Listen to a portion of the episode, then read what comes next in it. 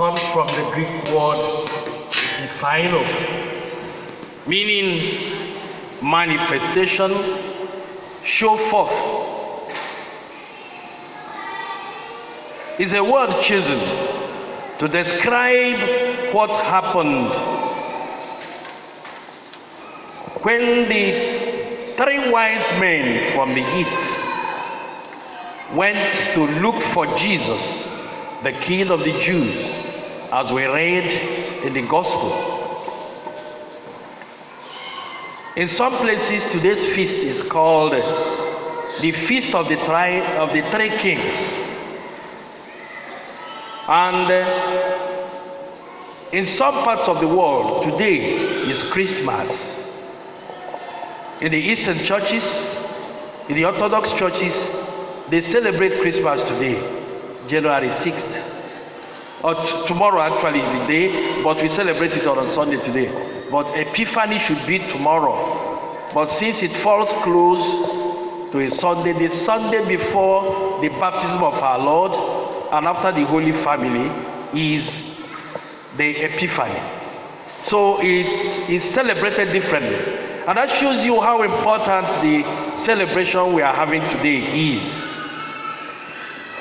In the readings of the Christmas night, and even on the Christmas day, we heard how the shepherds were led by an angel to go and see the newborn child. That was the first presentation. But the main manifestation is when this presentation was extended to the entire world. The three kings represent the entire world. Legend calls them Melchior, Balthazar, and Caspar, these three names. These were not Jews. They were not worshiping the God of Israel. They were not aware of uh, of Jesus as such, the religion of the Jews, the prophecy of the prophets. But from their country, following their own God given knowledge or access to reality, they got an inkling that a king is born in Israel. A king who is the king of Israel, but whose status ranks above all other kings and extends to the entire world. The king of the world. These people did not hear the prophecy of Isaiah, they were not aware of it. They were mere astrologers using astrology to find what is reality in the world. God revealed to them through their own means of astrology that something great is happening. And when they came with this awe of somebody who is not just God but a great, I mean, who is not just a king but God Himself, they worshipped Him. These were not the Jews. It's significant that this story is only recorded in Matthew. And as Matthew records it, he makes adequate reference to the prophecy of Isaiah, which we read in the first reading, trying to let the others know that even though he is our king, he is a universal king. So the manifestation of Jesus Christ as the Son of God is the manifestation of him as the king of the entire universe.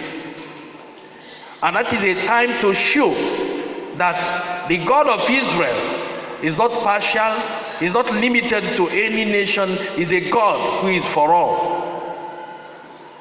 It is for this that the second reading from Ephesians, Paul telling us that the Gentiles, that is those who are not Jews, all those who are not Jews are called the Gentiles. That they are going to be heirs, they're going to have heritage of the coming of Jesus Christ and of the great promises, referring to the rest of us, so to say.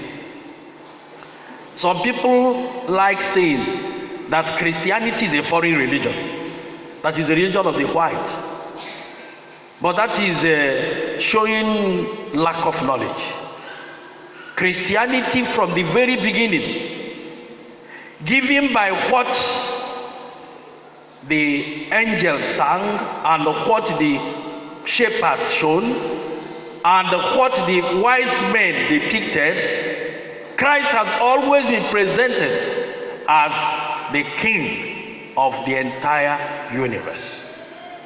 So, Christianity is not a religion of the white. In fact, Africans got even to know about Christianity before the Europeans. Because when the rich eunuch was going back from Jerusalem back to Ethiopia, Philip entered his chariot and was able to ask him whether he was understanding what he was reading. He said, How can I understand unless somebody instructs me? And Philip went on to instruct him. And after that, this man went back to Ethiopia, and it is actually believed that Ethiopia received Christianity before the rest of Europe. So Christianity went to Ethiopia, and up till now, the Coptic Church is the most resilient church, despite the sea of uh, Islamism that is around it, remains intact today. It's an original church. So that Christianity is not a foreign religion as such, it's also a religion of Africans. And remember, when Jesus was in difficulty, He didn't run to Rome. He didn't run to Germany. He ran to where? Egypt. So that Christianity is actually a religion of Africans. And a reading like today shows us specifically that is the worship of a universal king. Then when these three men, wise men, is mentioned, the wise men, there are so many stories about where they come from and the rest of them. But the thing is that they came from the east and from a different nation. In some tradition, one is painted black, indicating that one came from Africa. And then, if you go to Europe today, when they are celebrating the feast of the three kings, you see children going around from home to home. One is painted black, one is painted white and one remains in their color, indicating that the three kings came from different places. The details we may never know, but the fact remains that God uses the story of the kings to give us an illumination about God Himself, about Christ Himself. They came to Herod believing that the king will be in the house of a king, or that will be born there. And asked Herod, we are following a star, and the star tells us that here with the son, I mean the king of Israel is born, and we want to go and worship him. Herod went into panic. You imagine if you are a king, and especially hereditary kingship, when are already preparing your children to take over, and you hear of a young person born somewhere and who is going to be a king, there will be panic. So Herod panicked, but he pretended to be a good man and inquired very nicely, when did this appear? They gave him an idea, and then he said, Okay, if you find, go and search for the child. If you find the child, just report to me so that I too will go and worship him. As if he was not intending to go and worship him, but to kill him. We know the entire story. And that represents what Isaiah was telling us. Arise and shine, the light has come, and the darkness will cover the world. Herod represents that darkness the darkness of, of ambitiousness, the darkness of prejudice, the darkness of wickedness, and all sorts of darknesses which the light has come to illumine. So these men went on their way, and the star led them once more, and they came to where Jesus, Mary, and Joseph were. And immediately entered the hut. It was clear to them, this is the king. And they opened their bag and made presents to him of gold, frankincense, and myrrh, and worshipped him. This again is a very important lesson. Ordinarily, people don't worship a human being. So the manifestation in the manifestation is the worship that these kings did to Jesus. They worshipped him. And by that indicated that is God. Even the presence they made to him is a further manifestation of whom Jesus Christ is. Because gold is given to kings. And receiving gold, he is declared the king of the universe. Frankincense is used for offering and cultic worship, indicating that he's a priestly person. Myrrh is what is used to conserve cups. And in the Oriental culture, it represents a type of sacrifice that brings dividend. In other words, he was a sacrificial person. He was one who is going to sacrifice in order to make us alive. He's the Savior. So he's declared the king, the priest, and the Savior by just giving that uh, Uh, that gift or those gifts. So their movement was dictated by God. And they worshipped him, showing his God. After they had done this, their business was finished. Remembering what they were told, they departed from dream. They departed, not going back to Herod. Herod realizes, as we saw on 28th uh, January 20, uh, uh, December 28th, when he realized he had been tricked, he ordered the killing of children from born today up to two years to cover the time that Jesus must have been born. Confirming the kingdom of darkness. Killing in order to make way for ourselves. The same killing that continues today. Some kill for rituals, some kill for political advantage, some kill for fear that my children may come shorter than the children of the other person and killing continues. That is the kingdom of darkness, and that is the kingdom of Herod. This, this story has much to tell us. From the symbolism, one, the star. The star, mostly known or better known by astrologers, is a sign that leads people to a destiny, that leads people to purpose, that leads people to their destination. So, when this star led them, it led them from their normal world environment to God Himself. The star leads us to where we belong. These are pagan nations but he's, is led them to Christ, to the kingdom of God, to the reign of Christ. And that is what epiphany is. Demonstration not only to the Jews that the Son has come, but the entire world that God Himself is there. The star represents all sources of information God has given us. We have the light of reason. With proper reason, we can find God. Because God has made it in this world that everything speaks of His glory.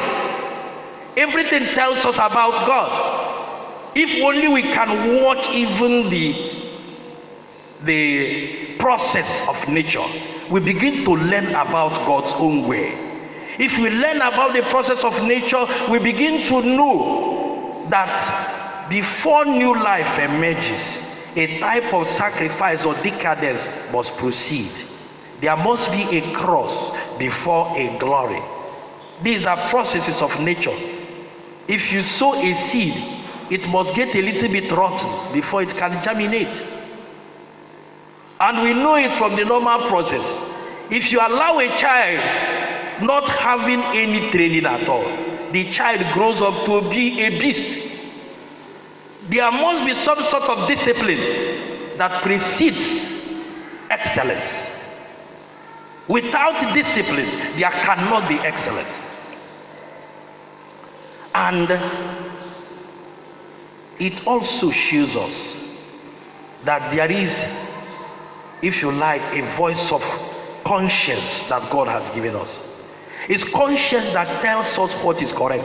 No matter how we try to cover the law and turn it upside down and use all types of grammar to make what is white black and what is black white, conscience remains there to tell us we are doing the wrong thing. You might have defeated your neighbor, you might have defeated your enemy, but you know where you went wrong. The conscience tells you that. That is the star that leads us to God. And God allows us to use the star available to us. To the people of the East, it was ordinary star. To the Jews, it was the Old Testament, it was the scripture. And that is why even Herod had to go and make inquiry.